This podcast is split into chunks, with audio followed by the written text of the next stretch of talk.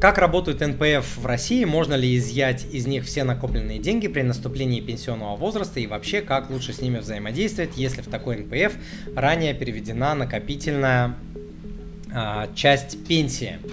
Смотрите, а, для тех, кто не знает, НПФ это не государственный пенсионный фонд, то есть частный пенсионный фонд, который работает как инвестиционный фонд. А, НПФ инвестирует деньги, пенсионные деньги, накопительную часть а, пенсии вкладчиков, вот, для того, чтобы эти деньги не теряли на инфляции, чтобы вот что-то эти деньги зарабатывали, и чтобы пенсия, грубо говоря, не сгорела к моменту, когда она станет э, доступной.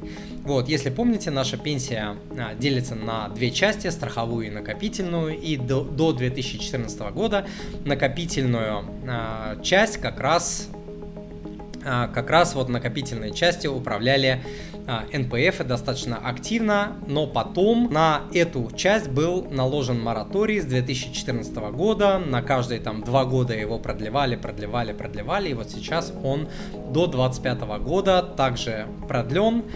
И это очень о многом говорит. О том, что свою пенсию лично я доверять там НПФам, государству и так далее не готов. Вот почему? Потому что, скорее всего, обманут. Мораторий, хренаторий, повышение пенсионного возраста. Не знаю, что они еще придумают, но обязательно что-то придумают э, для того, чтобы затруднить доступ к заработанным деньгам. Это ведь деньги, а, который работодатель начисляет на нашу зарплату, и за нас он эти деньги платит в пенсионный фонд. Верно? Это те деньги, на которые мы должны на пенсии жить.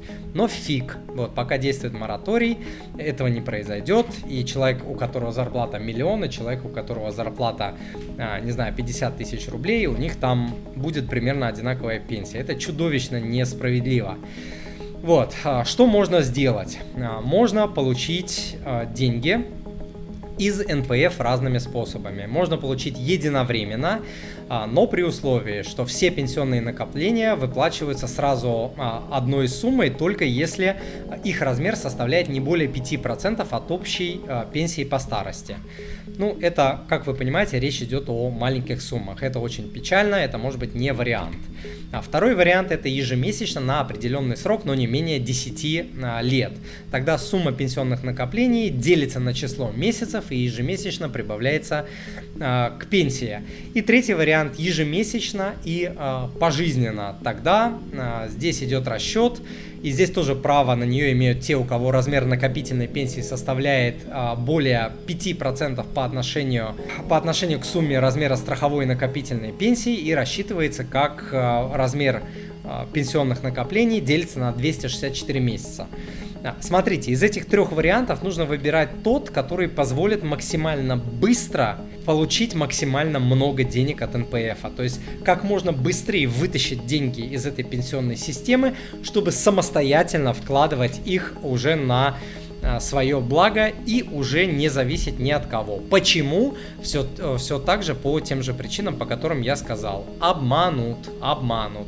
Не тем так или иным а, способом. Назовут а, разными какими-то красивыми словами, как я сказал, мораторий, хренаторий, но а, не увидите своих денег. Дорогой друг, если то, что вы сейчас услышали, было для вас полезным, то, пожалуйста, подпишитесь на мой подкаст-канал и оставьте отзыв, если там, где вы его слушаете, это возможно. Заранее большое спасибо. Да, и смотрите полную версию сегодняшнего подкаста с полезными ссылками и материалами по теме в описании к данному подкасту.